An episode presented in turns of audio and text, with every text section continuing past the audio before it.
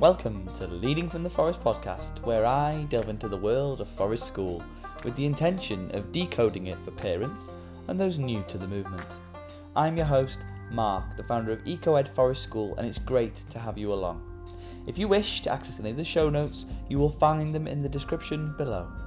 In this episode, I take a look at toileting and Forest School.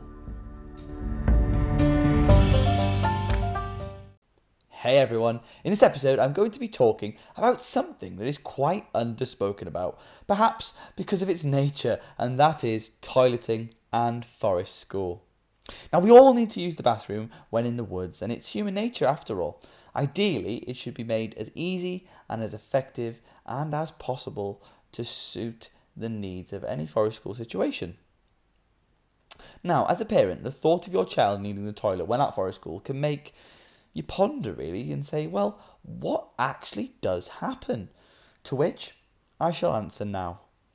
Straight out there, there are quite a number of approaches taken to toileting in the outdoors at Forest School, and this is because different situations require different ways of thinking depending upon a lot of factors, including the site.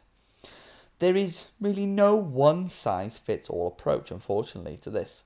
However, each method will focus most certainly on the privacy and the dignity of your child with toilet tents and pre-built cabins being installed alongside different toilets to conform quite rightly with child protection protocols.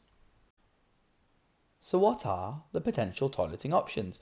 Well, I would say that there are probably four main methods that are used in some capacity in the forest school world, which I shall go on to discuss each now.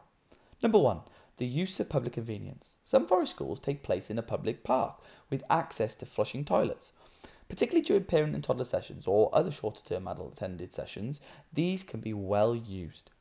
This is quite clearly the easiest toileting option for a lot of forest schools for a grandiose number of reasons, as you might imagine. Number two, wild toileting. When a site does not have a toilet facility, or if the forest school is too far away from public convenience, one option a forest school could use is wild toileting. Here, a hole is dug in the ground away from the main camp and play areas, and children can use this at their convenience. The waste is then buried over and left to recycle naturally in the earth.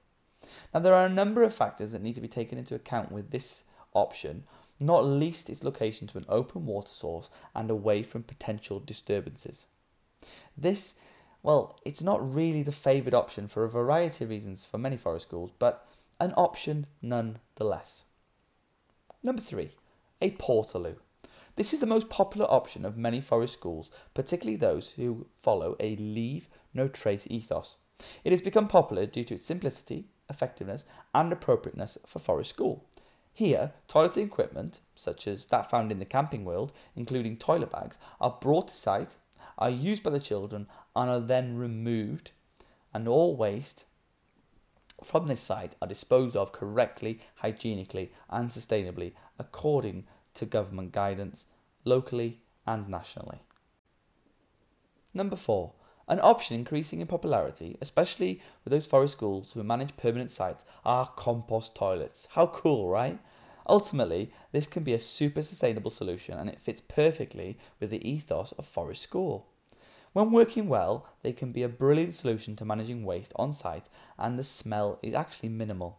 If the compost toilet system is functioning properly, that is. After use, small amounts of materials such as sawdust are sprinkled onto it to increase the composting process. As usual, common sense prevails along with the available guidelines when it comes to toileting outdoors. Namely, if you can use a public convenience, then do so put in place an environmentally sustainable and leave no trace approach when toileting, be mindful of the need to respect children's privacy and dignity, ensure procedures follow best hygiene and infection control practices as much as possible, and wash your hands following good hand hygiene practices following the use of the toilet. So there you have it toileting and forest school. Which would you prefer? You're just one session away.